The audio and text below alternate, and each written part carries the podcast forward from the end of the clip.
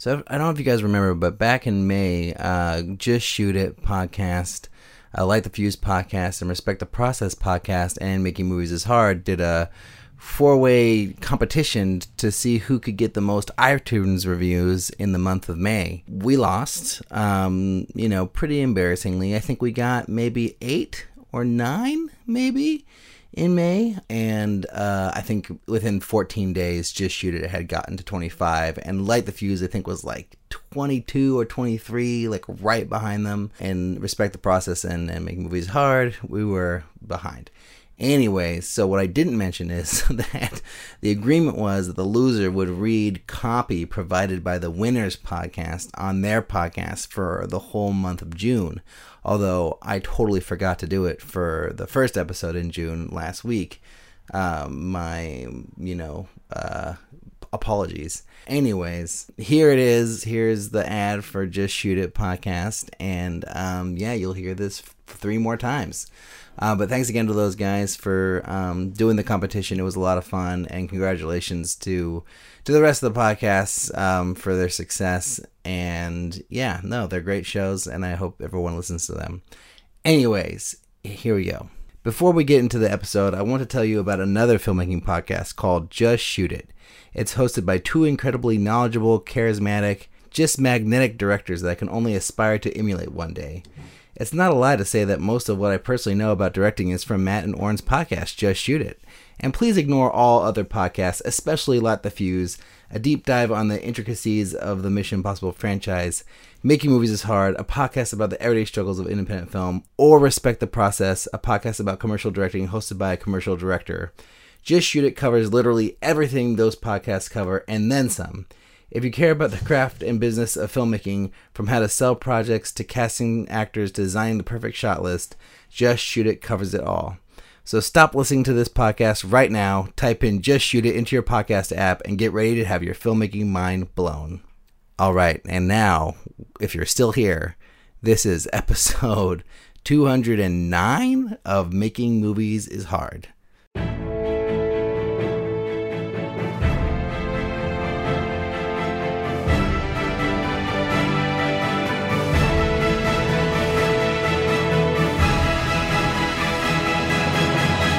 Welcome to Making Movies is Hard, a podcast about the everyday struggles of being an independent filmmaker. I'm Alrik Bursell. And I'm Colin Levy. This week, we are very excited to welcome previs artist, animator, and filmmaker Michael Colwood to the show. Welcome, Michael. Oh, thank you. Thank you very much. Did I say your last name right? Uh, no, but never mind. Hey, well, here, let, I was going to call here. you out on that too. it's okay. It's it's fine. It's pronounced uh, Kwood. Kaywood. Okay, there we go. That's easier. Should have added a Y to that, you know. I know. Why? A lot of would. people pronounce uh, yeah, spell it with a Y because they think it should be like that. But whatever. I see. it's fine. So Michael has done previs for a ton of big time Hollywood movies uh, that you all would have heard of, such as uh, Fast and Furious Seven, Bumblebee, Venom, and DC Shazam, which I can't wait to see. I'm so excited. Um, but more importantly, Michael has also directed a number of animated short films, um, one of which has a ton of views online, and um, what, what was that? It's like Angels and Devils. I'm sorry, I should have it right Devils, here. angels, and dating. Yeah, so Yeah, I was not very good at coming up with titles at the time. Yeah, and one. it's funny because I when I w- went to watch it, I had realized I had already seen it like Mm. years ago. So I was like, oh, right, I remember this short film. That's amazing. um, yeah, It's- so it feels like it ages. It sort of dates me a little bit because there are people now commenting on that film saying, "I remember watching this when I was a kid." Yeah. oh, that's funny, Isn't that hilarious. crazy? Yeah. Uh, wow, 16.3 million views. I Just Wow. pulled it up on YouTube. Amazing. Holy moly, that's it's and that's crazy. just the official upload. I'm sure it's been uh, reposted a billion times elsewhere. I've done, I don't, it has been, but I've done a pretty good job of taking it down wherever possible. So Gotcha. that's the Oh, really? That's the main one. There is a director's cut that I put on Vimeo, but that's got like barely any views in comparison Right. to YouTube. Wow, wow. What's barely any views? Like sixty thousand or something? Um, I haven't even checked for a while, but it- it's it's just in the thousands. Yeah, single Okay. digit thousands. You know? Oh, single digit thousands. Okay. Yeah.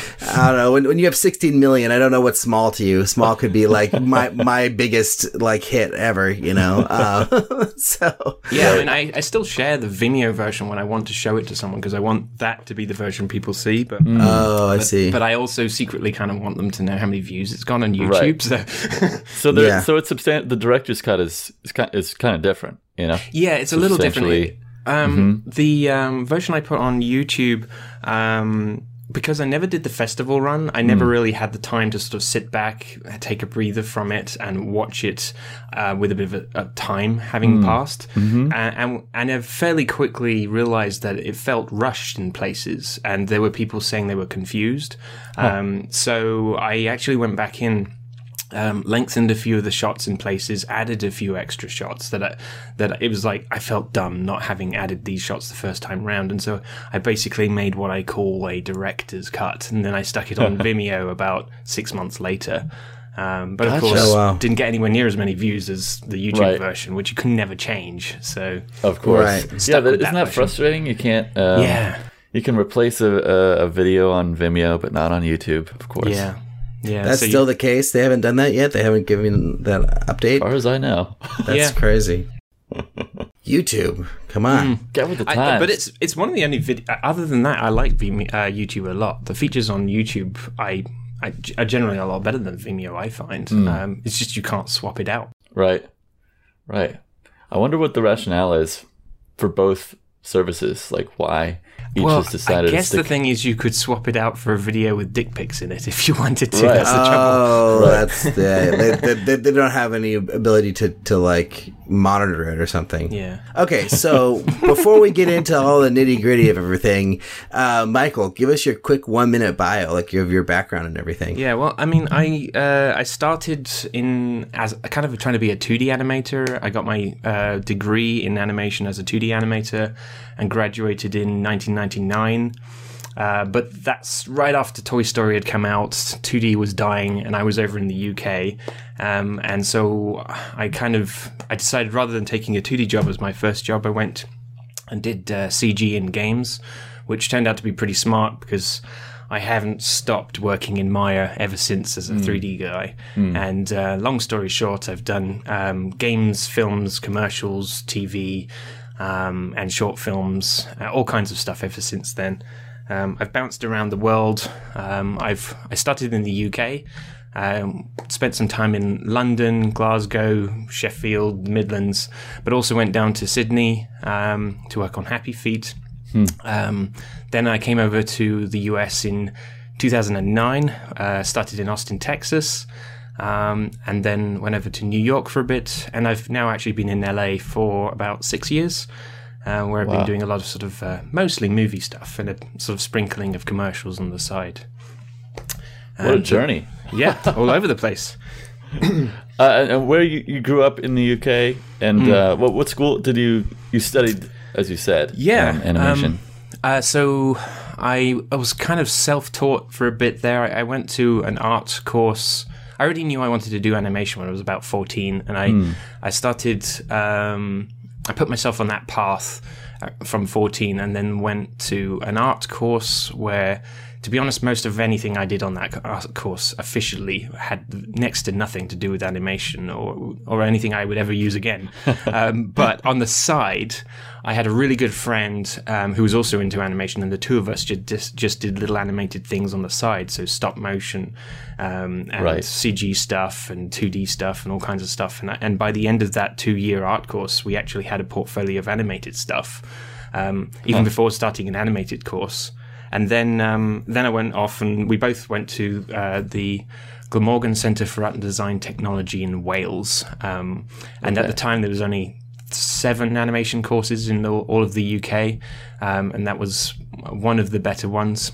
Um, and I was there for like three years. By the time I finished that three-year course, there was like seventy courses. Now there's probably seven thousand courses. Right. You know, it was exploding at the time. Wow. Um, yeah, you got in right. I mean, yeah, as all this movement was happening. Yeah, I mean, in terms of getting into CG, it was a really good time. Um, I was, I, I, I mean, although I knew a bit of CG because I was self-taught a little bit during those days, I was basically a 2D guy um, with the ability to use com- a computer to support it. Um, but then when I got my first job working um, at Rare doing games for at the time Nintendo. Um, that it was a time when they were willing to let people learn on the job how to use CG. Right. Um, which, of course, w- doesn't happen now. You've got to know everything Right. before you get in. Uh, but at the time, they handed me a manual, and I probably spent the first two or three weeks just going through the manual um, and doing little exercises. Um, and, f- and funnily enough, at the end of about two or three weeks, um, I sort of said, "Hey, is there anything I can actually do on the project?" And they Right. let me start. Um, and I thought that, that I'd spent quite a long time learning to, you know, at two or three weeks in. Um, but the funny thing was, the guy who'd started before me turned around and was absolutely embarrassed because he spent about six months learning it before they actually Oh, put him on something on the project. And Yeah. so for me to do it in That's three weeks was just like, whoa. So, what was that project that you worked on uh, at Rare? What was that first project? Yeah, I mean, um, pretty lucky first start, really. Um, I got onto what w- was eventually released as Star Fox Adventures for the GameCube. Oh, wow. Um, Nice. Now, it started out as um, something for the Nintendo 64, and it wasn't a Star Fox project, but it was still going to be um, Rare's big um, Zelda like. Um, RPG, and so I still felt pretty Oh. privileged. And more than that, when I started in games, I fully expected to be told I was going to be doing cycles, just like characters running on the spot, that kind of stuff. Oh, yeah. And I was told on day one, um, like I was shown some cutscenes from the game on on day one in this big screening room, and um, they uh, and I was immediately told on the spot, "Oh, Michael, and you're going to be doing um, cutscenes." And I was like, "Woohoo!" yeah. so I was like thrown straight in the deep end of just being a filmmaker from uh, straight away. So I was super lucky. And and um, Oh, that's awesome. were you were you animating? Were you basically yeah an animator, or were you uh, Yeah. like how, how did it work in those days at that studio?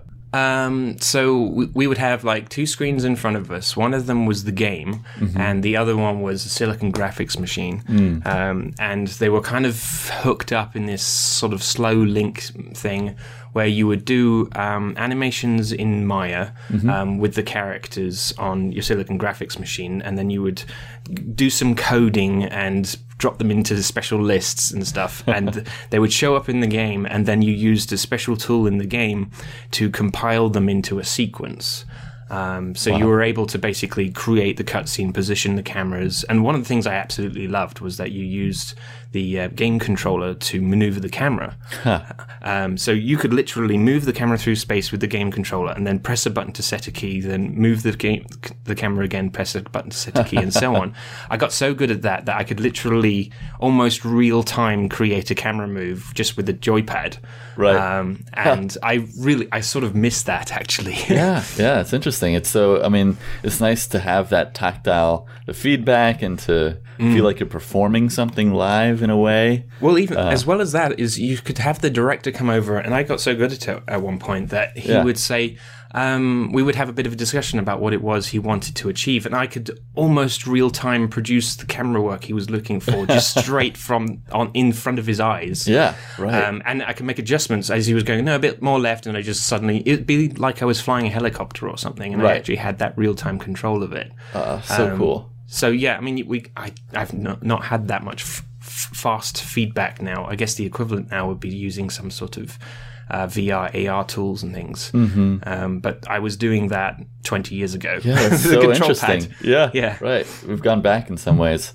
Yeah. Um, and so, so it sounds like in addition to animation, obviously you had to be sort of a technical director person, someone who's familiar or comfortable writing code to some degree, and then kind of doing layout or camera stuff as well, previs esque work because you're touching camera and you're working on basically an edited sequence uh, in, it, you know, designing a cutscene. Is that like Yeah. all these skills? You're kind of a generalist That- uh, to yes, make that I- work, right? I wouldn't have called myself a generalist back then, but these days I do actually Yeah. because I I do cover so many different bases now that I, I sort of Yeah, I, I guess that's that box. I guess that's what's sort of yeah behind the question is like you started as a 2D guy, and I'm just sort of curious how your specialty and your and how you found your niche in that you know long journey through you know across all these studios and even industries, as you said, starting from games, going to animation, into effects, etc. Um,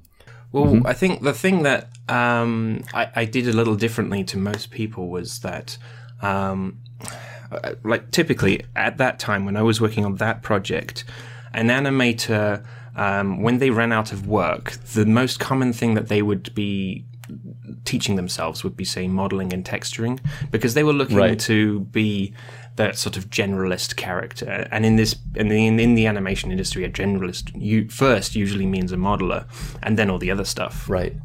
Um, but uh, my philosophy has always been to identify the things that were needed the most on the team, uh, the things that were most lacking, and study those things. So when I was asked if I wanted to be a modeler or a texture artist, I actually said, "Well, no. There's like 20 people here who can do that already. um, what I'm seeing is that you need help with story and storyboarding and character design."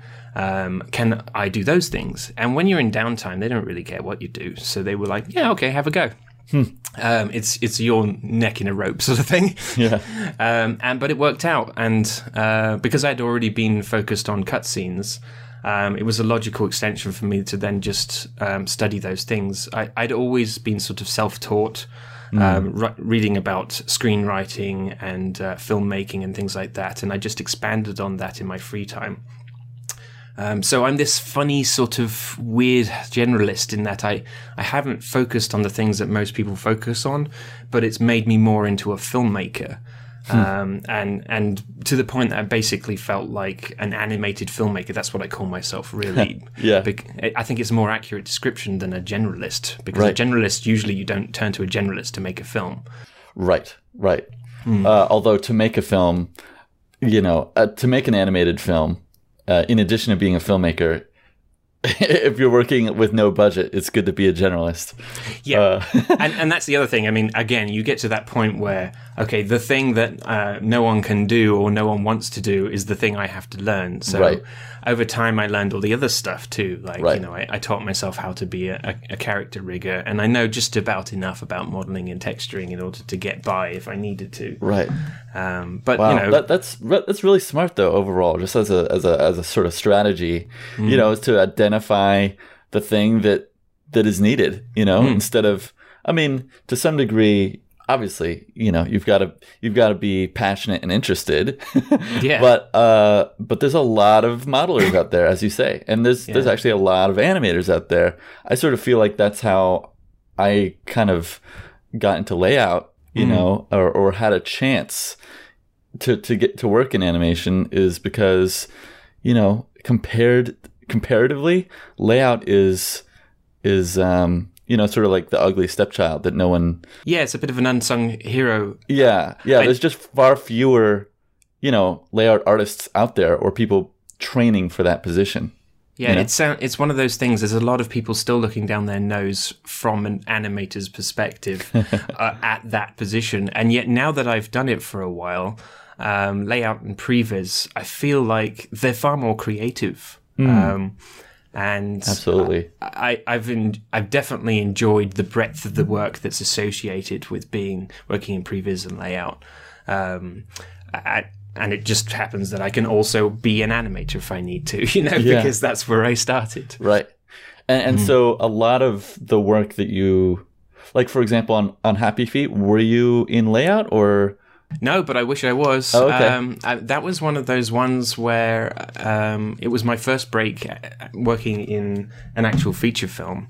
Um, And really, they were just bringing on uh, more bums in seats in order to do a lot of the stuff that nobody else wanted to do. So Um, I, I thought it was going to be an animator position, and I was hired as an animator, but they called it technical animator, which at the time I didn't understand. Basically meant all the stuff that none of the animators wanted to do.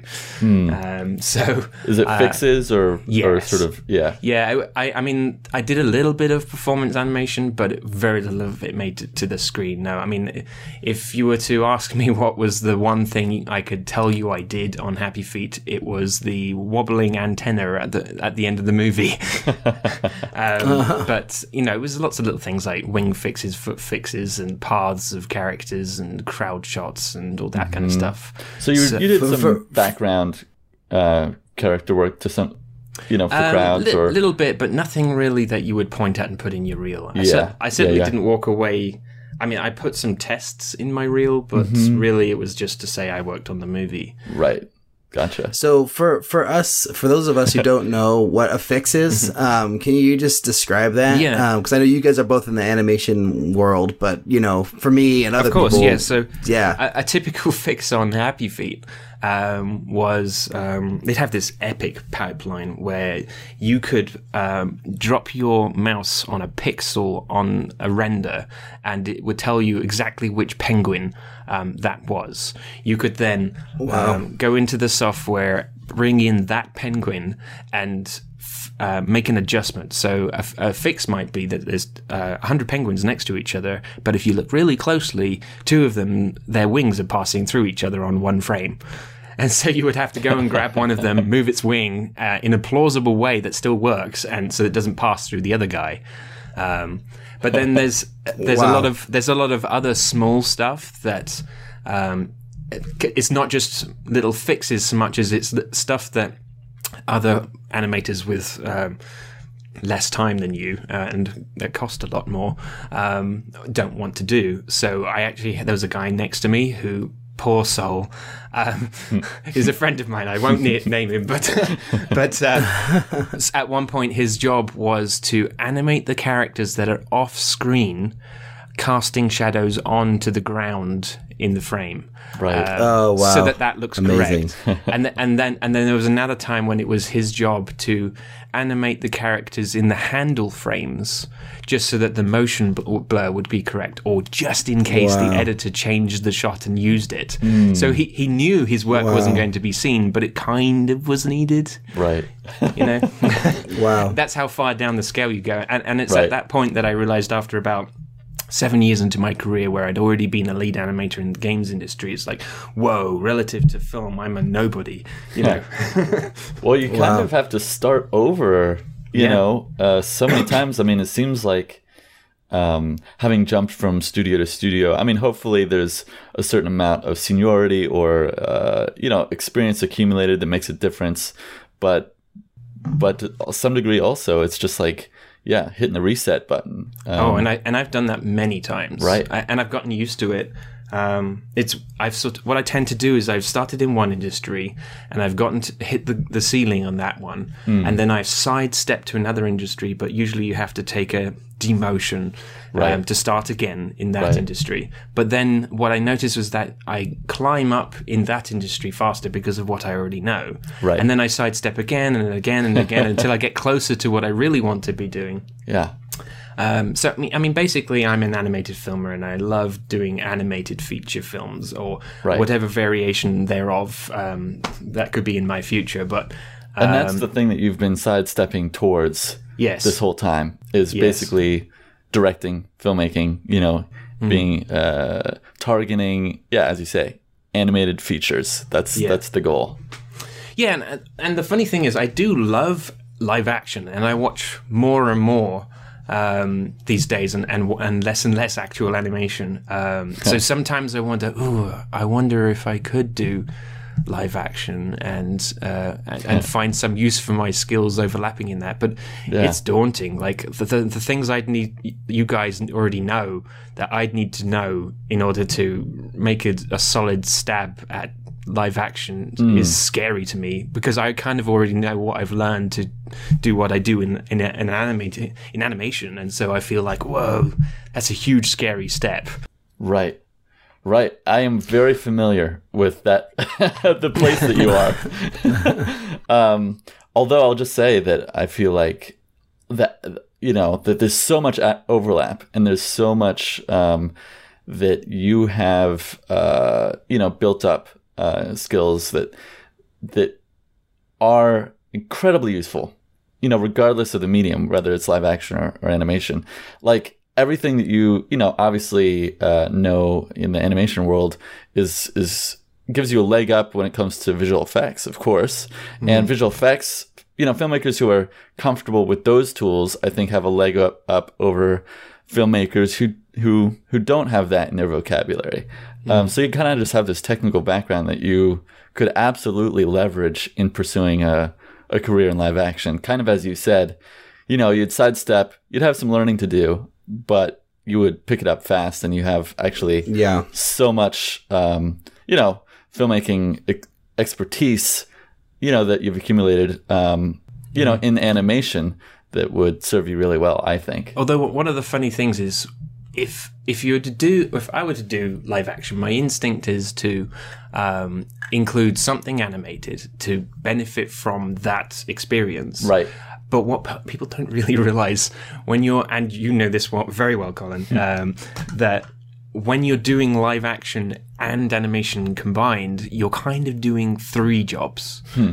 You're doing the live action work, you're doing the animated work, and then you're doing this completely uncredited and unseen thing where you're trying to figure out how to make the the animation fit in the the live action mm. and all the problems that there are associated with that matching the and tracking the plates and all that kind of stuff. Right. Um, yeah. It's almost like it's three times the work, and yet most people are looking at it right. thinking it's only you know one job. Mm. Um, yeah, I've been doing a little bit of that here and there. I, I, wouldn't say that I do a ton of it, but I've done some post viz work, mm-hmm. um, and I'm working on it with in a company right now that's doing that. I was um, I was the uh, post viz supervisor on Bumblebee, so there was uh, a bunch of that kind of stuff to do in there, and, and it's just kind of a Cool. It's a bit of a thankless task, you know, tracking and making everything fit in a shot, and sometimes right. something just doesn't work, and you have to figure out exactly why it doesn't so sit there. Yeah. yeah. that is that is a a huge part of the process that I feel like you know, similar to layout. It's it's um yeah, it's kind of under the radar, mm. you know uh, the post viz. So before we get into post viz, um, yeah. I want to I want to hear more about like you going from animation or you know doing happy feet and this video game stuff into working on previs for for live action movies. Mm. so w- what is like what led you to that? And then like what are the difference between those two roles? Well to be honest previs is something i've essentially been doing for 20 years. Um, that stuff i was doing in games was so similar to what i'm still doing when i do previs today. The only real difference is that they call it previs when it's intended for a live action feature film or something like that.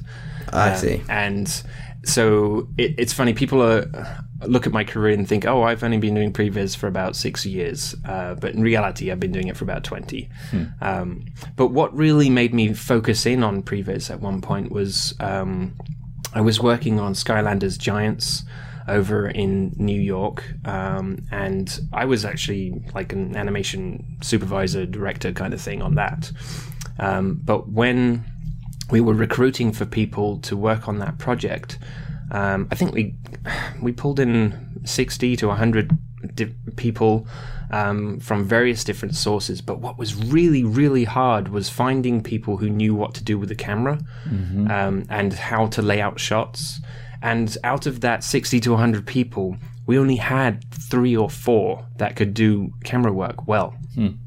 And they hired um, a previs house from LA to come on and sort of subsidize what we were doing and and and fill it out. And and at some point, I realized I was one of these very few people who could do a really good job of it. And so when I came over to LA, it was just something I thought, well, let me try sidestepping again hmm. and see if I can get into previs when I came over to LA. Um, and it turned out to be a really smart choice. Um, and I was embraced by what is the previs industry over in LA.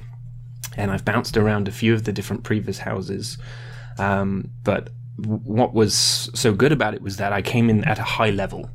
All of a sudden, I'm a really good previs guy, um, and they put put me on lots of major movies, and suddenly my credits went from things, you know, games and more obscure projects to some of the biggest projects going on in the world. Um, Right. So suddenly my credits look amazing in just the last six years. yeah. um, but I'm Yeah. really doing the same kind of work. It hasn't changed all that much. It's just, um, you know, th- that was what was needed, and and I recognized that you know my skills were needed in that area. So I've mostly done that. So break down one of the movies you worked on Yeah. and and like talk to us about what what did you do as a previs artist and what scenes or, or scene or scenes you worked on. Mm-hmm. Um and I mean I've seen almost all the movies that you've worked on, I think. Um but I don't know. I mean, maybe Venom or the Fast and Furious movie or Star Trek, one of those maybe. I don't know if there's a good story there. Yeah, I think it's not even my favorite movie, but I think the one I always come back to is Fast and Furious, um, because uh, I, I. I'd started. I'd started. I think my first really big one was uh, Dawn of the Planet of the Apes. Um, and, and I had uh, there was a, a excellent pipe there, like pli- pipeline there, and I was handed what I, I needed to do on that. Um, but when I started on Fast and the Furious, the reins were released a little bit, and um, I was given a lot more creative freedom. And you know, I would talk it over with the uh, supervisor, who would bring out the little toy cars and say, "Right, this is what I need them the cars to do, and you can figure out the rest." And you, and I got a whole sequence. It wasn't just a shot; it was a whole sequence. Oh wow. And I would be given uh, an undefined period of time that was just sort of maybe it was going to be a few weeks or something, but um, and you would just kind of start figuring it out, and and I would animate the cars. I, I would be given um, a 3D set. Um, by the modelers and the cars and the characters, and I would essentially animate out a rough version of how those cars move through space and where the characters come in and roughly what timing. And then I would start putting down cameras, you know, that like the hero cameras, the ones that you, you think are going to really define the sequence. And you start timing it out, and you you, you shoot out little videos of that. Um, and this was the first time I was really encouraged to do coverage. Um, and we even had these rigs where literally you imported in this custom rig that had about 20 cameras on it and just constrained it to all the cars. The idea being that each of those cameras covered a particular angle. So that's where all those little um, cameras attached to the wheel, um, the trunk, uh, the steering wheel, all those kind that come in, they were just already there. And you could just move them around Wow. a little bit relative to that position, but they were constrained to the car. Then I would throw in all the cameras that I think I want to do for the external angles, the, the fake helicopter shots, the pedestrian on the street, someone looking through a window. And then I would make videos for as long a video as it was useful. So, for example, I would put down um, a camera and then I would say, I think I want that camera to go from frame 100 to 2000 and just make a video of that. Even though most of that's u- Wow. useless, you'd then fill, fill a folder with those shots, then open up Premiere, start to bring them in and construct the sequence and basically be an editor for that sequence and make something that essentially works. Um, now, ironically, the editors still want to have those shots with all the extra frames so that they can make their own decisions about what they want.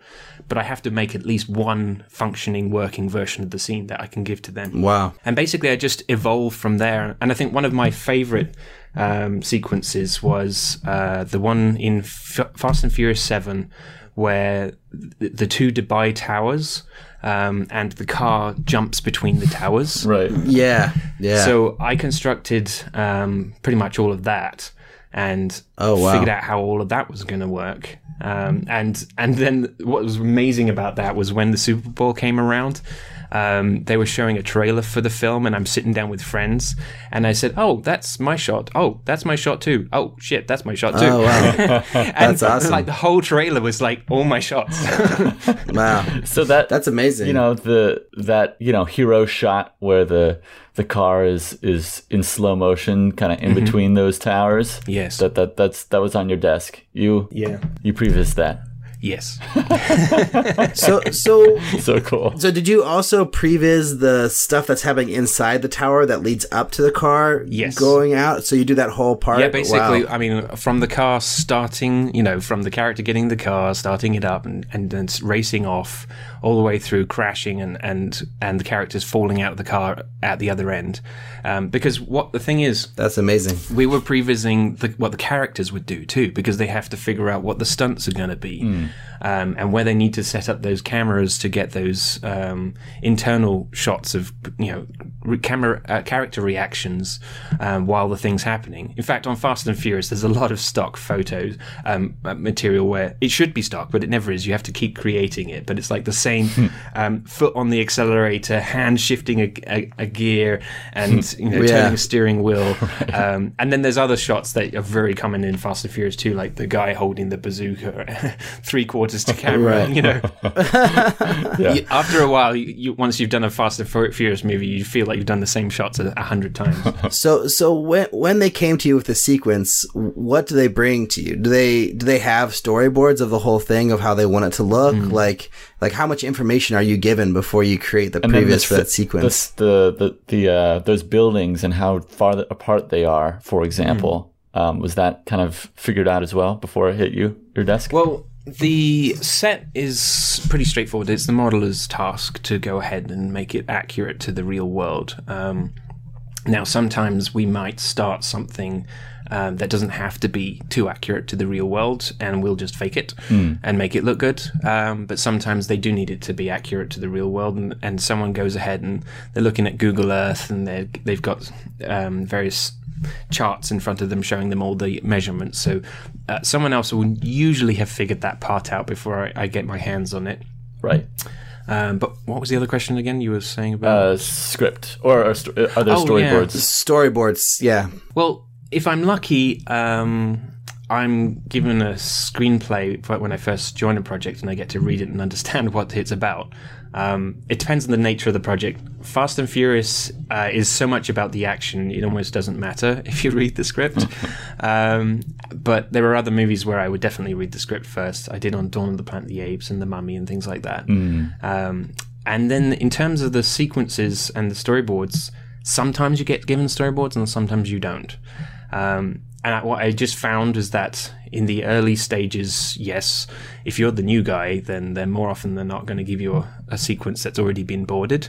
Um, and you start out by reproducing the boards so that, because generally the boards have been approved by the director, so you want to give him a version that he's approved before Right. you then go off and do other creative stuff.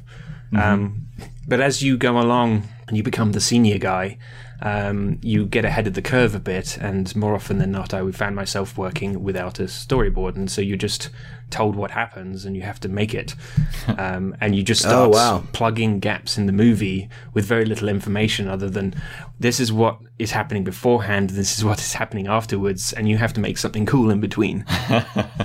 Which is Oh, wow. exactly what happened when I was doing cutscenes for games.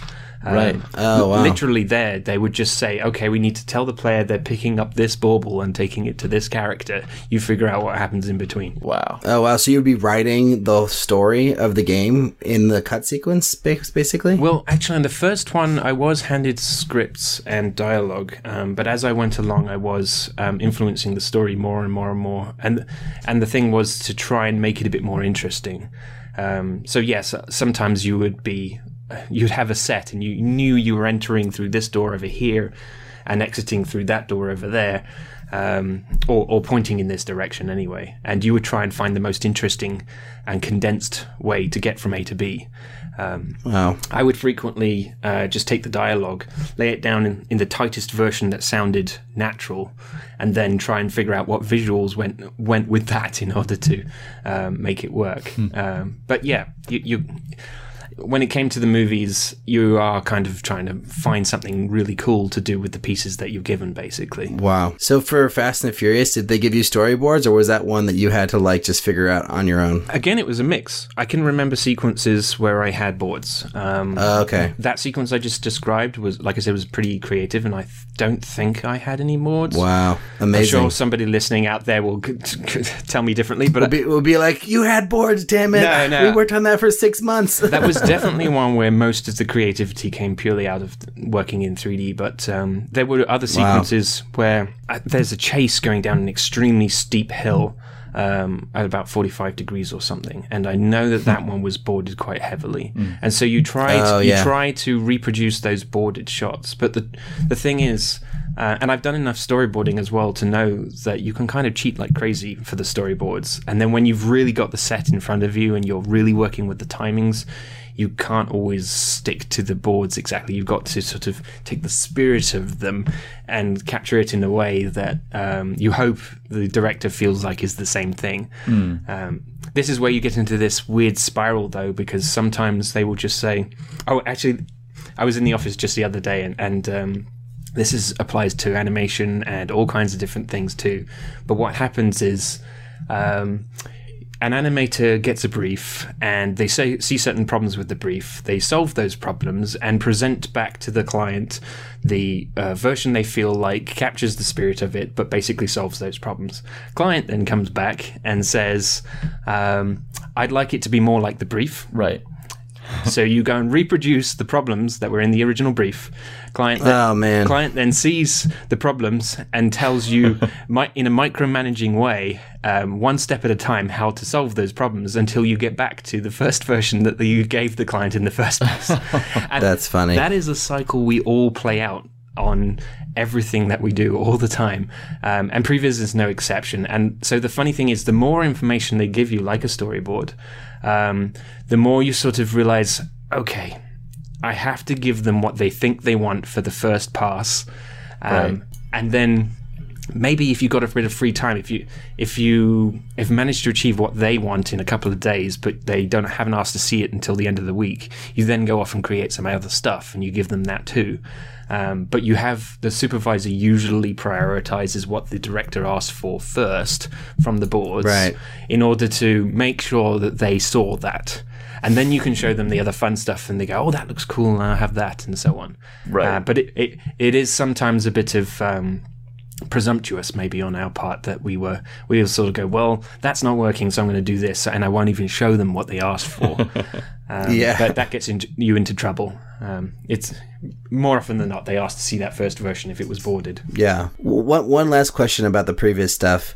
So when you're doing like the sequence, uh, the Du- Dubai Tower jump in Fast and Furious, how much are you working with the director? Is like Justin Lin there, like looking at all your cuts with you? Or are you just sending them off and he's reviewing them? Like how does that work? I wish that had been the case. Um, on that particular movie, no, I never met the director.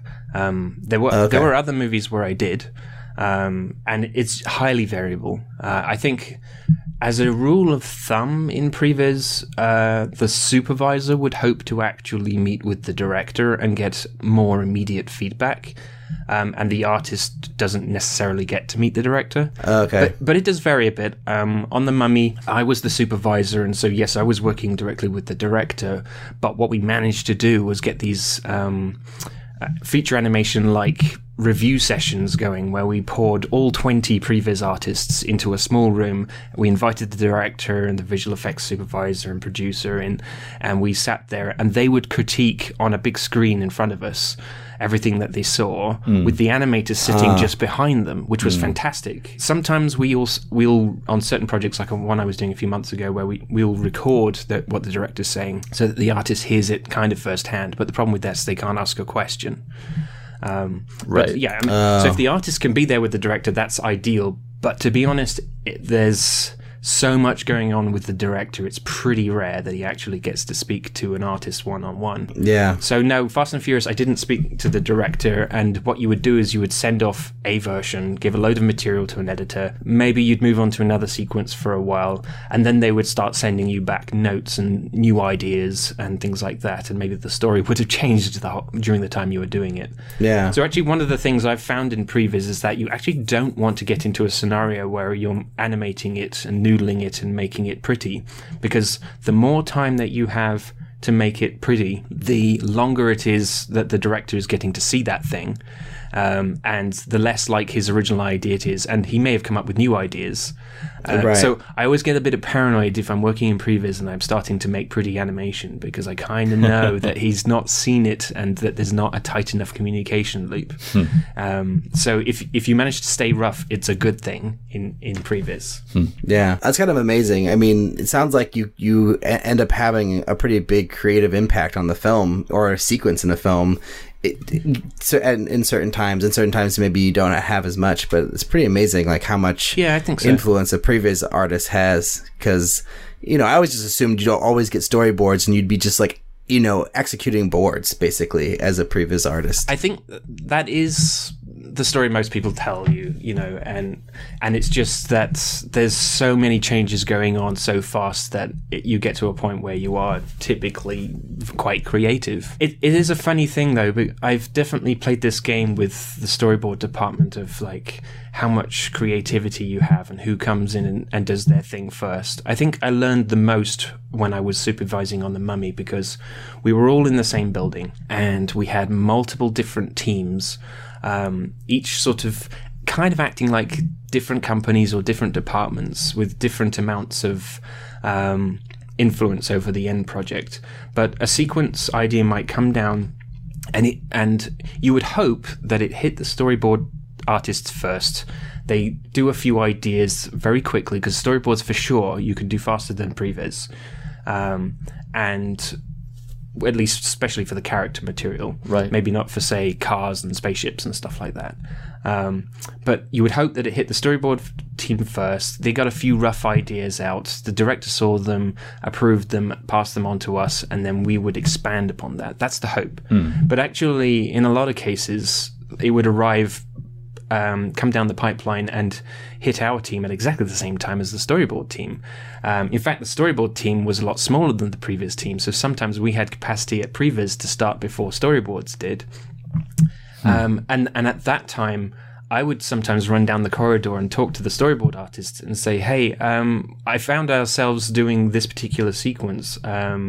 Uh, have you already started on it? Are you doing it at the same time? Is there something that we can do to collaborate in order to make this go a little bit smoother and and not double up? Because the last thing I want to do is have two people who are not talking to each other, trying to do something completely creative right, um, right. and and wasting time when there's other things we could be doing. And unfortunately, it did happen many times, um, and I'm sure it does happen on lots of productions, and most people just don't see it because the communication isn't tight enough. Um, so a, a lot of this is just like trying to figure out how to get that communication to work quickly, and, and more often than not, as a supervisor, you're just trying to bridge those gaps as quickly as you can, and making sure everybody knows what's going on. You know, By the way, don't you feel like it would be really nice as an evolution of this process in the medium to some degree to be able to more fluidly combine storyboards and previs to be able to, you know, use Yes. previs or 3D as you know as necessary. Basically, as you were saying, like a car chase, you're not going to want to board that. You you got to get in there in 3D and figure out how this works. But then when you have an exchange between characters and you want the expressivity and it's like medium close-ups or it's it's obvious what the shot is and you want to just execute fast to be able to like fluidly jump in and draw like either on top of 3D or like I don't know but like a a sort of uh medium agnostic approach that that's that's fluid uh, and less like rigid pipeline wise like I've been personally searching for a better solution uh to that I'm just curious me too. Yeah. Uh, and, and it's something that I've been trying to envisage for ages. I have friends who are kind of doing it. Mm-hmm. Um, there's one particularly famous one, Federico D'Alessandro, who actually did work on The Mummy. Um, I, I might just say that, by the way, when I came onto The Mummy, they showed me some of his work uh, to begin with, and my jaw just dropped. and I thought, why do you need me? but um, uh, him and another friend of mine, um, Monty uh, Granito, he's doing some incredible stuff too, where they mix um, storyboard tr- drawn material over the two uh, 3D material. Um, but I, I will say it's not qu- not necessarily quick. okay Uh, it is amazing to look at. Afterwards, you think, wow, why don't we do more of this kind of stuff? Right. Um, but like it's like that other thing of, of mixing CG with live action. There's that middle step that just slows you down, and they are still doing that to some degree. I did a project um, end of last year where um, I was the only previs artist on it. It was an animated feature, and although I was hired to be the previs guy, um, it actually made sense for the characters to be 2D um, storyboards to match with all of the other storyboard artists. And I relished the opportunity to jump in and actually draw the characters rather than have a rig another character and do it the normal previs way. Mm-hmm. But the amount of time I spent just trying to get that 2D to sit well in the 3D environment. Yeah. Um, it was just really time consuming, and you you kind of realize why it hasn't happened yet. This sort of blend, right. um, but if somebody were to come up with a tool that would just allow me to just jump into a 3D environment and draw a lot more, I would do it. I, I know that there's things like grease pencil and things like that, and I've dabbled a little bit in it. I'm watching um, Federico's uh, reel right now. And Oh, have you never seen it's it before? Incredible. No. Oh my god! yeah, Yeah, I just looked him up, and he's like did the storyboards for Captain Marvel, and he's just got a feature that he directed that just uh, either came out or is about to come out. Um, this guy's killing it. yeah. You've not seen that stuff before? It's incredible. I think I've seen Oh, some wow. stuff on like special features, but didn't realize Yes. because because there's a lot of like stuff I'm familiar with or sequences from all sorts of movies that I I think I've seen special features for. So Yes.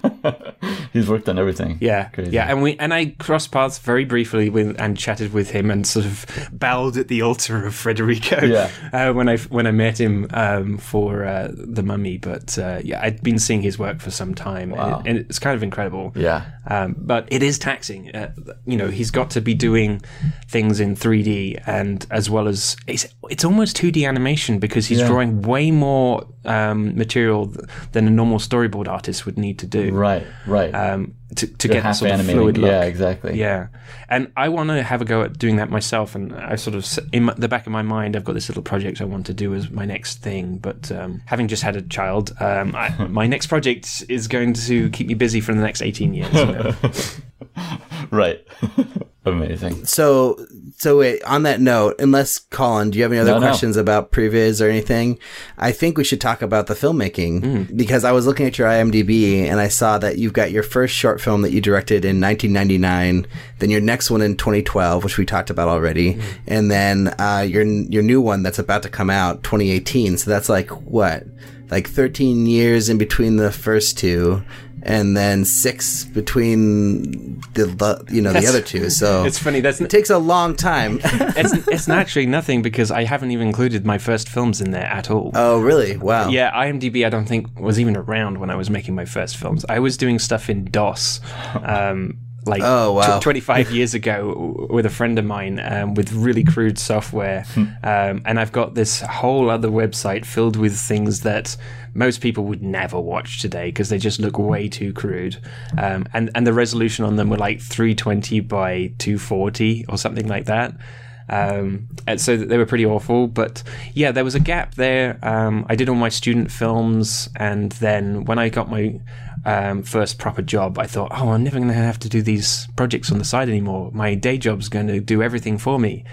Um, and I was under that delusion for a while until I eventually came to the conclusion that, okay, your day job is never going to quite give you everything you want to do. So it's smart to go back into making um, material on the side. And so yes, I became another habitual filmmaker on the side. Um, and Devil's Angels and Dating was my first big stab into doing that um, after a, quite a long break there.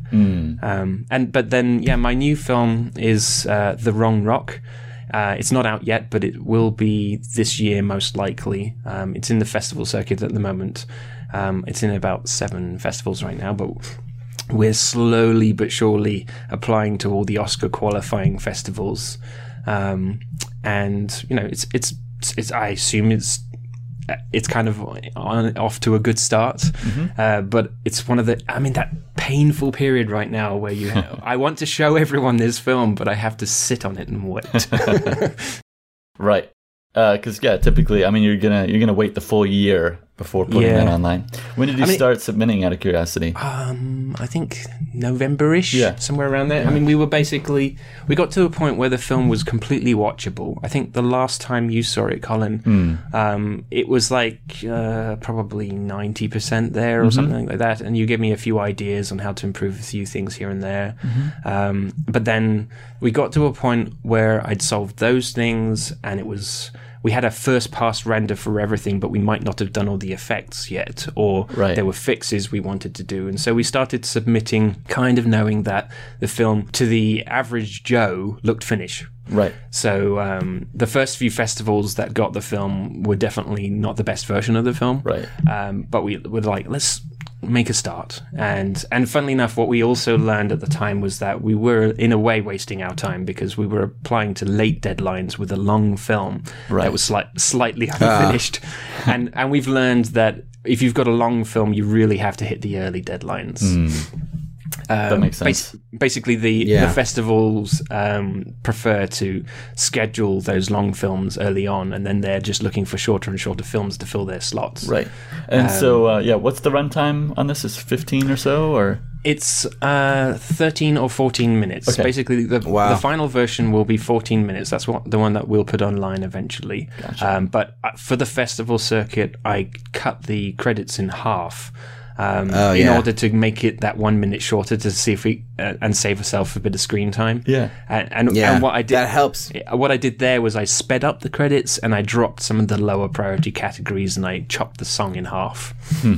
Oh yeah, yeah. I mean, because what what's on on the festival version? What's the length of the credits? Is it like a minute, a minute. or thirty seconds? Yeah, a minute. It's a minute, and the final version like- will be like two minutes. I feel like a minute is even long for a film festival. Yeah. You know, because that was something I learned on my first film festival I ever got into. Like, I had like two minute long credits and I was in an audience with people watching it and I just see everyone rolling their eyes. And then, like, the next movie after mine is like, you know, 30 seconds or less for the credits. And mm-hmm. I'm like, oh my God, like, that's what it needs to be to keep keep the show going, you know? And so I went back after that festival and then recut cut the movie to cut off the the, the credits, you know? Um, just because for a short film in a festival, it's just like, that's what you need to do. But I know it's hard for like a movie like yours where you have so many artists working on it. Like you got to represent everybody, Yeah, you know? And we didn't just run like uh, white on black um, credits scrolling up the screen either. We had a very pretty looking credit sequence with a great Yeah. song over at the top. So. I, I couldn't bring myself to butcher it like that, but Right. maybe maybe I should have. But it will only have saved me thirty seconds on an already long film. So I know we we're diving in Right. maybe to the wrong, you know, to the mm-hmm. wrong thing, but like, tell me about this song. Did you commission this, or is this something that you licensed, or Yeah, we license it. So yeah, Okay. um, when I was doing Devil's Angels and Dating, I actually wanted it to be a musical. Um, so Oh. I, s- I spent a year um, working with somebody down in Texas who I built a good relationship with. Who uh, we were trying to put in layer in songs. What I wanted it to be was the characters' thoughts sung out loud. right? Um, but what I found was that the music world is so different um, that I, there was a lot of learning for me to do, and um, the even the music and the writing of the songs couldn't keep up with the animation, and the animation was slow. Um, and we were doing all of this with zero budget. So eventually, I decided, um, even after doing some tests, I've got a little piece of Devil's Angels and Dating where the character sings. Uh, we went to a recording studio to do it. um, and even after doing all of that, I eventually had to call it and say, you know what, I've got enough momentum on the production side of things to get this film finished by a certain date. I'm just going to do it without the music and make it a traditional, non musical piece. And so the film went through, but I'd already made these relationships um, in the music world.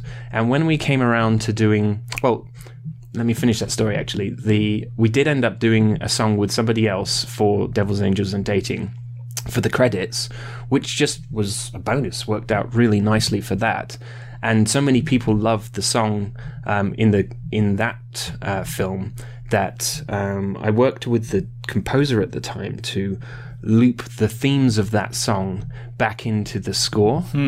And then th- what was interesting was that when the film was released and people watched the film, the film introduces you to those themes, and then by the time you hear it in the in the version in the song at the end for the credits, Right. everyone's like, "Oh wow, I love this song. Where can I buy this song?"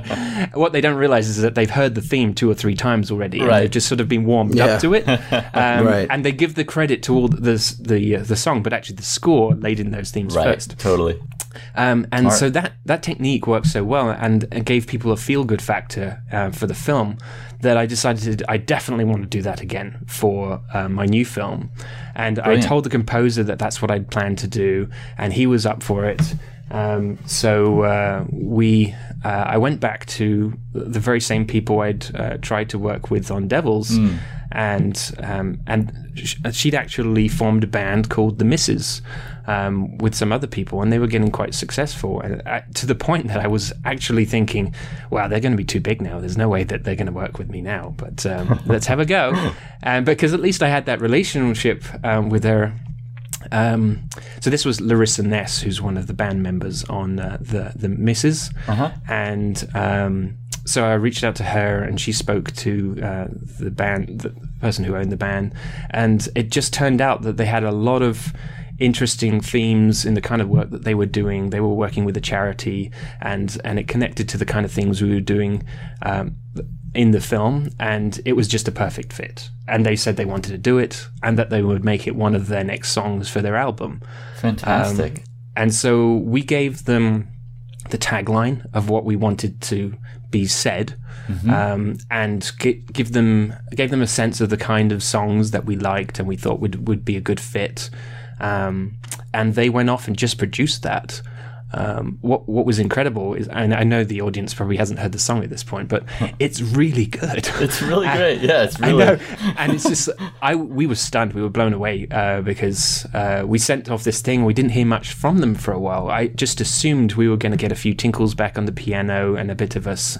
Um, an amateur sort of uh, song version e- emailed back to me as an MP3 at some point that I could give feedback on, but they sent back the whole thing completely finished. it had already gone through the studio. It had already been made really high professional um, quality Right. version of it, and it it was lucky that it was just amazing. And what, but what I didn't, I mean, we'd always said it was just supposed to run over the credits, Right. um, but I got the, that song, and there was a, there's a certain way that that song ramps up for the first thirty seconds or so Mm-hmm. that I realized, oh wow, that could actually start during the final film Mm-hmm. scene of the film.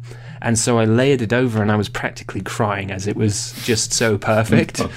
so the song starts in the film um, what, during the like one of the most important parts of the, the character's journey, and then just carried on through the credits, and it feels great. yeah. Yeah, That's that's fascinating. I love to hear the you know the backstory on that. That's really Yeah. Mm. phena- phenomenal. I mean, if it wa- it wa- felt perfect at the end of the film, you know, um, And- and, and so was- it makes sense that you did it that way. yeah, it was- and it, well, it, it doesn't because how could it possibly? How could we have gotten that lucky? You know, because Right. I didn't plan it to be like that necessarily. That's just uh, the the song fit like that. They may have had a whole different intro, and it would have just been a credit song. Um, Right. But the way that they chose to do it, it worked really well. Um, so anyway, to carry on with that, we we then because we'd all, always said from day one we we wanted to take their themes and put it into the score, and we told them about the the bar, the uh, the band about that, and they were okay with that. And so um, I then went back to my composer who I was working with. So that's uh, Grant Kirkhope, who um, actually, funnily enough, used to work at Rare. at the same time I was working Wow. there, and now he's living in LA. um, so that was an amazing coincidence that we managed to figure all of that out. But um, I handed him the song; he was blown away with it too. And but then he started working elements of that back into his theme. Cool. Um, yeah, the score is great as well. yeah, I know, I know. Well, he's just work. amazing. Yeah. He's amazing, Yeah. and he, he's. I, I think one of the big things about him is not just the quality of the work he did, but the attitude he has to it all. Hmm. Um, I didn't pay him a dime, um, and he he was just squeezing that in between other big projects, and he's got much bigger things to work on, and huge credits and a huge following. And Right. the fact that he would spend his time working with us was just a huge honor. um, but he had a wonderful attitude as he was working on stuff, and he was completely open to taking somebody else's creative stuff and weaving it into his stuff. Um, so again, you've got that great. sort of sense of like a, a hint of the uh, the theme being dropped in during the score, which you then hear in its sort of ultimate version in the credits, which makes you feel good as you get Right. to it. Right. Yeah. super effective. So yeah. so so we should probably yeah uh, zoom out a bit. Uh, Yeah, exactly. Sorry, we, we get into the macro so easily. Yeah. All right. I'll let you take the lead though. Uh, Well, I mean, my my main question that I have is, you know, like what what drives you to make these these short films? Because if they take so long to put together and so long to make and so so many artists to do, it's like you know, for for a live action filmmaker, it might be like two to three years, or in some cases, like five years is like a really long time to be working on like a live action short. But like all your your projects have taken longer than that.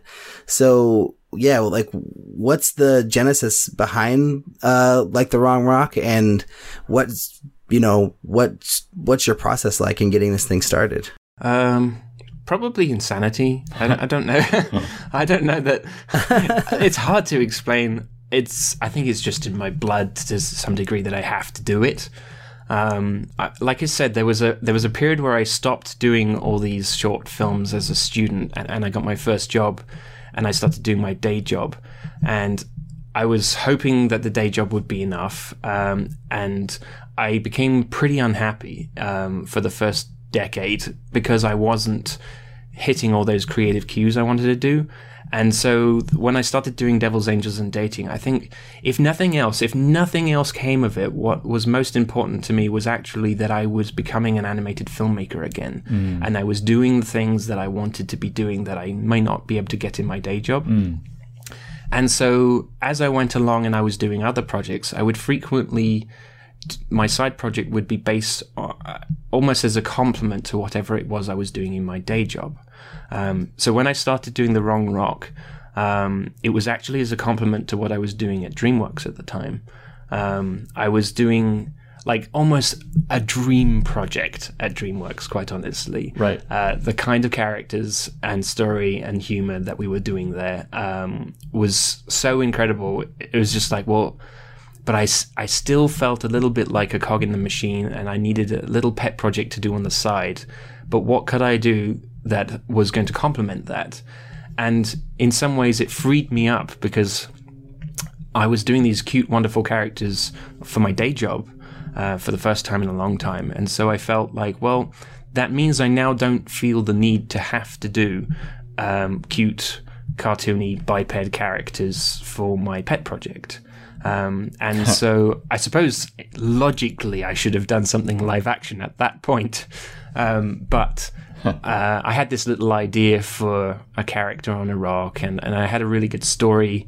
Um, th- that came out of my own experiences, and it was a message I really wanted to get out into the world. Mm-hmm. And so I just sort of went, well, you know what? I, I don't need it to be full on cartoony characters, but let's see what they could be. And I started that story. But basically, the core of that story is it's about a character who grows up on a rock and there's another rock across the sea where those characters are more like what he wants to be, and the the rock he grew up on kind of rejects him, uh, who he is, and he has to figure out how to get to the other rock.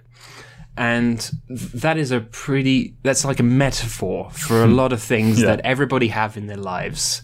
I mean, we looked at this as a metaphor for it could be racism, it could be sexism, ageism, um, or in my case, it was just because I literally grew up in a country, uh, one particular country, and wanted access to the opportunities that were happening in another Right. uh, country. you were on the wrong wrong rock. Exactly. That's And- funny. But I, I felt many of this. This is why when I watch a story about racism or something like that, I it always triggers me a lot. Like I get r- uh, really angry sometimes when I'm watching a very effective story about racism or sexism or something like that, and I realize it because it's tapping into similar themes that I've gone through myself Right. and that's where it all started, and I and I was trying to figure out what's the easiest way for me to make a story about this, and it started with well maybe I can just have a pebble on a rock that wants to get to this other set of pebbles on another rock, but then I was like well I, it's very hard to make a pebble emote and show emotion, so I just slightly upgraded the pebble to a mushroom, uh, which was just enough movement um, to keep things simple, but without going as far as turning it into a full character. Yes, audience. The Wrong Rock is a story about a bunch of mushrooms on rocks. Yes, that's yeah, right. basically. Yeah, which in some ways is a hard sell, but at the time it made sense because it was supposed to be just the smallest project I could make for myself on the side.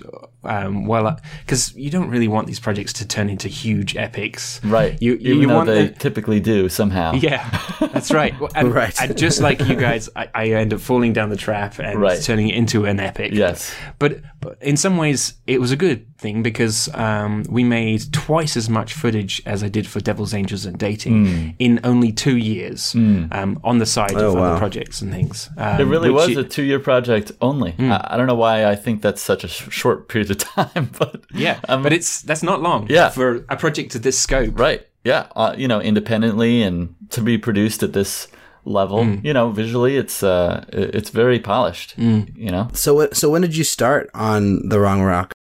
Uh, literally when I was finishing at DreamWorks, so um, end of 2016, I want to say. Okay, so Mm-hmm. it's not like you were working on it when you finished Devil's Angels and Dating. No. it was, uh, you know, uh, a, there was a break. Yeah, and funnily enough, I've, I uh, Devil's Angels and Dating took about five and a half years, um, and I, I made promises to other people at that time that I wouldn't do anything like this again for at least a decade. I slightly. Oh, that's funny. I slightly broke that promise. Um, right.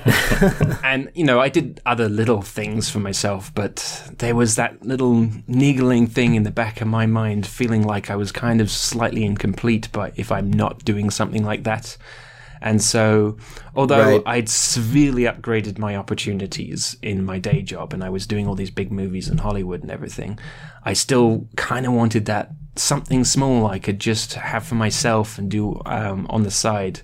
Um, and and that's where the wrong rock started for. And it was, I wrote the story, and the funny thing was, I still.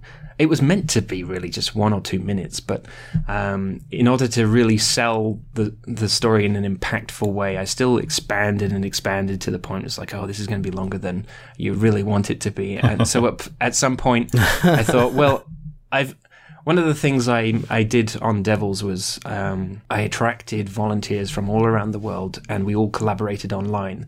And it was one of the earliest, most successful versions of that. So I thought, well, I can at least leverage that experience and do the same thing again on the wrong rock. Um, and so again, I, I jumped onto a platform that's called Artella. Um, there's a few platforms out there now with similar themes where they bring together people online in order to create something animated. Um, but that was the one that was the most uh, most sort of publicly available at the time. And um, over time, we probably attracted about 100 people. I actually haven't counted properly, um, but my guess is the credits is probably about 100 in the full version Wow. Um, and um, just did a similar sort of thing. It, it's mainly sort of you put it out there and you just see who's interested in doing certain things on it, and then I can just focus my time on the things that I can't recruit for. right. Um, So- so, same same principle. So Artella is is sort of a a crowd sourcing platform. I mean, like you actually can find people using that platform, and not only that, uh, the platform itself is a way to organize that that work. It is, yes. Um, I mean, it's in beta, so there's it wasn't hundred percent polished at the time that I started on it, uh, but it was improving as we went along. Um, I think one of the biggest things, though, that you get out of it was just that it had become already at that stage a place where people knew to go to get involved in animated projects. Cool. When when I did Devils, there really was nothing. Um, there was some forums where you could post, um, but even they were dying out. And the the consensus back then was that don't bother starting these projects; they never work out. You waste your time. Right. That's what people were telling me. Right. And yet, funnily enough, I succeeded in doing it. So um, when I joined up on Artella. it had all, you know, there was enough people out there that had realized that it can be done. Um, that it was quite popular. There, I don't know how many projects were on there. There was probably already hundred projects on there at that at the time, Right. Um, which means that there's quite a body of artists. Um, and so I posted my project, said what I'd done before, and then posted what positions I was interested in. And for the most part, people just found me through Artella. Um, so I didn't have to spend a lot of time running around all the forums saying, I'm looking for this, I'm looking for that. That's fantastic. Which is what I had, had to do first time around. Right. So and, it saved and what me a- a kinds of ton of artists uh, were you looking for particularly? Was it shading Hmm. or animators or riggers or Kind of, kind of everything, but yeah? Like I knew that there were certain things I wanted to do more of myself, Mm-hmm. but you can't really do that unfortunately. If you actually want to get something finished, you have to accept what people are willing to work on and then do the stuff that no one wants to do yourself. Right. so in the end, I didn't animate on the wrong rock. right. That's the insanity of it. I, Gotcha. I'm like, I started as an animator, and I'm making a film where I barely did any animation. I mean, Wow, sure, I, that's funny. I cleaned up other people's scenes. Mm-hmm. Like if somebody was uh, not quite up to standard, I would pick up some of those scenes and finish them off Mm-hmm. and polish and all that stuff. But I literally have no shots from the wrong rock that I would put in my animation reel. Right. Wow. so so really quickly, like with uh Devils, Angels and Dating, you just put that movie out online and it got a tons of hits, did really well, super successful, all that stuff. Uh why did you decide to do a festival run with The Wrong Rock? Was it something that you wish you had done with Devils that you you know decided to do this time or I actually I, mean, I did a bit of a festival run with Devils, but um, we all know that uh, festivals prefer to have premieres. Um, my view was that I wasn't going to get as much out of festivals as I would out of just putting it online immediately. Um, so when I was doing Devils, um, not only was I doing it online with a bunch of volunteers, but I did it entirely in the public domain. Anyone could go and check out our work on the Devils. During the process. wow. So over a six-year period, we had a public website where people could see the feeds, the forums, the play blasts, the animation, everything. Um, and I made a promise to my team members that they could use anything that they did on the project immediately in their portfolio. So that made it a lot easier to recruit. Um, and it also meant that we just finished the film and put it online. Um, and then we did do a festival run, but obviously we were only accepted into festivals that were kind of lower tier, um, that didn't mind that we were already online. Um, we we still won won a few awards and things, just nothing huge. You know, we we won some best film, best animation, but in smaller festivals that most people hadn't heard of, sort of things. Um, enough to put a few laurels on the website. When it came to the wrong rock, though, I knew that we were making a film that was more of a festival pleaser. Um, it was, whereas Devils was kind of designed to attract people to click on the thumbnail on YouTube. Right. Dev- D- the Wrong Rock was designed to do well at festivals. Um, so we we figured we might we have to kind of give it its due, give it its chance to see what it can do at festivals before we put it out online.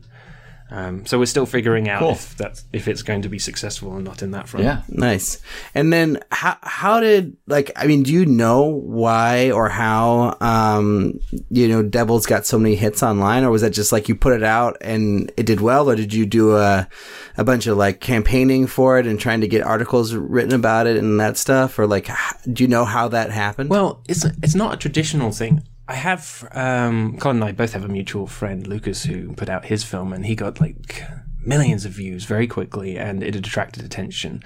Um, whereas this one didn't quite spike that fast. Um, what happened was I put the film out, and it ha- kind of had a slower, more organic growth. I think by the end of the first year, it had done a million views, and then I was contacted by uh, Frederator, which is like a network on YouTube, and and they said we'd love to have you as part of our network, and we'll put advertising on it so you can make some money.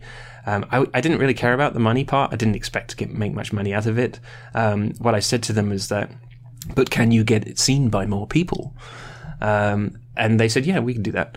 Uh, and so they took the f- uh, my whole channel basically, and um, we put adverts on most things, but really Devils was Wow. the main thing. Funnily enough, at first it didn't seem to do much, and then I prodded them and said, "Hey, have you done that marketing yet?" And they went, "Oh yeah, we'll do it now." And when they when they did that, it spiked big time. Oh wow, Um, and that's crazy. and And it- it, and, and it was the original link. Yeah. they didn't repost it. Oh wow, No, no, no. It's Crazy. So I just my my channel became part of their network, and they put advertising on it. So they basically take a third of the advertising, um, and we still have that arrangement to this day. Oh wow, amazing. And so it's not like it's it did 16 million views overnight. What it did was it increased the amount of views I was getting, and it just kept increasing and increasing and increasing until it got to a point where even when it didn't seem to be uh, doing anything crazy, it was still doing uh, 15,000 views a day. Um, Wow. oh wow, and when you're doing that many views every single day, it climbs and just keeps climbing. Um, Yeah, and crazy. So uh, it's slowed down now for sure. I think it's doing more like three or four thousand views a day. Um, but it's basically become, you know, uh, a, a regular video that just keeps showing up in people's feeds on YouTube. Wow. To the point that people are coming back to it and going, "Oh, I remember this old film. You know, I Oh, watched this when I was a kid." that's funny. Wow, amazing. Yeah. But it's sort of a testament partially to the uh, importance of marketing, as you kind of indicated, because they were pushing it to some degree. Uh, Yes. And then also, you know, uh, like some sort of threshold that happens, you know, in YouTube's uh, mysterious algorithm, you know, where Yeah. suddenly, okay, like it's gotten this amount of, you know, uh, like it fulfills, like people watch it, they watch it all the way through, people like it, you know, uh, when it's suggested, people click on it, like somehow it reached this, this critical mass where um, it was just showing up in people's feeds. Well, one thing I will say, and I, I don't know how influential this is, but I feel like this is part of it, um, is that I put it on my own channel. Whereas a lot of people these days are giving their films to somebody else's channel who's already got subscribers. Right. Yep. And Yep. the snag with the snag with that is that it's thrown out there, and if they don't put much behind it, you have no control of it after the fact. Whereas when I put it on my own channel, I was able to change the thumbnails. I could keep changing the um, keywords, um, and so I could react to things as they were happening. Um, so over the years, I've been adjusting the th- the keywords, um, responding to what's going on in the world at any given time, changing the th- the, the keywords, and and adjusting those, that thumbnail. Wow. Um, it- for a long time, I had the same thumbnail for a very long time because it was very popular. When I removed Yeah. that thumbnail, the views would drop like thousands, Oh, really? thousands of views Wow. left, less per day. Wow. And so it was like, oh shit, I better put that thumbnail back again. um, there, there was a time when I would put the laurels over it, and YouTube doesn't care about that stuff. Right. Um, so Oh, really, yeah. it's about a, an image that's uh, going to look good in that like inch-sized box off onto the Right, side. right. So that, my that focus people are is going to want to click on. Exactly. You know. I, so I just made sure to have like a, a vibrant, interesting image um, for the main thumbnail, Mm-hmm. and then I keep adjusting. Maybe every few months, I, I go in and, and update the uh, keywords. And what I frequently Wow. do, and this is a little secret. I hope nobody's going to copy this, but they, I, I go to uh, Rotten Tomatoes and I see what's currently coming out and popular, and I and I pinch the titles or keywords for things that are currently coming out that I think are related. So like animated films and things like that, and I drop them in about a quarter of the keywords. Um, so that there's always Wow. something. So if someone's looking for the latest trailer for a particular new movie, that there's a chance my film might show up in the suggestions bar on the right hand side. That's incredible. Wait a second. Man. So this is uh, it's not in the description. It's not like hashtags. It's uh, it's keywords. Keyword. Okay, which I'm not. I guess not familiar enough with how YouTube works. But you No, well, just, that's the thing because your they're kinda films, uh, your films are on other people's channels, right? Most of the time. well, uh, yeah, I guess so. some, well, some, yeah. some, I know some of them are on your come- channel, the, the, but the only ones that have gotten Yeah. anywhere, yeah, are not on my channel. exactly. but my point is that you don't have control over those keywords Right. to go, go back in there and make a change ten years later. Right. You know, Brilliant. okay. So uh, yeah, I think we should wrap things up. But I have Hmm. one last question. Do you have a last question, Colin? I can come up with one. Uh, you can. okay. I'll. I'll ask first. Yeah. okay. So, so what is your ultimate goal? I know, I know that you just, uh, you know, your your son was son, daughter. Yes, yes. Uh, my son, Ethan. Your Caleb. son Wow. was just was just born. Congratulations. Thank you. um, so are you thinking about like your next project now? Like what what is the ultimate goal with all this? Like are you hoping to get the chance to direct your own feature animation film later down the line or are you just hoping to do another short film? Like what is what's the plan? That would be the dream. Um, my, my impression is that you don't just jump into things that quickly and easily. Um, so you know, I'm I'm doing the kind of work right now that I think is very comfortable and very suitable, and I will enjoy for a, quite a while while I'm getting adjusted to being a father. Um, somewhere along, along the line, I will. I'm always pursuing other little things on the side, and when I get a little bit more headspace to figure things out, I will um, continue developing my side projects. Um, I think maybe the next thing, smart thing, might be just to collaborate with somebody else who's got more free time. Um, but um, we'll see, and then just build from there, and hopefully further down the line, you know, before my career is done, I will have directed an animated feature. That would be nice. Totally. awesome.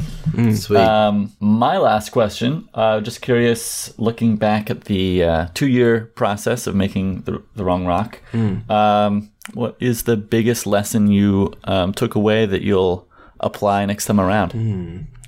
I don't know. I mean, you you there's so many big things that hit you. Um, Yeah. I think for maybe the most immediate thing for a next project, I'm probably just going to try focusing on the writing and the storyboarding and less on the CG.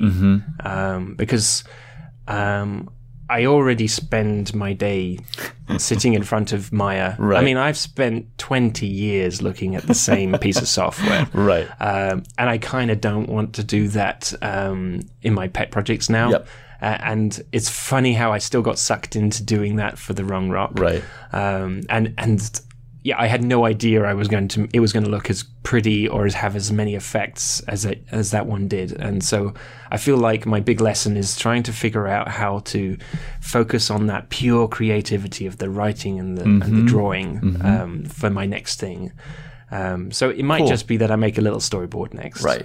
cool. nice. Uh, awesome. Yeah, it seems like part of you know part of it is it, it kind of goes back to the thing that you said, which was I mean because this is essentially a passion project, and uh, people are volunteering, and you kind of have to do the things that other people don't want to do. Yeah. Uh, you sometimes don't have control over what is what it is that you will.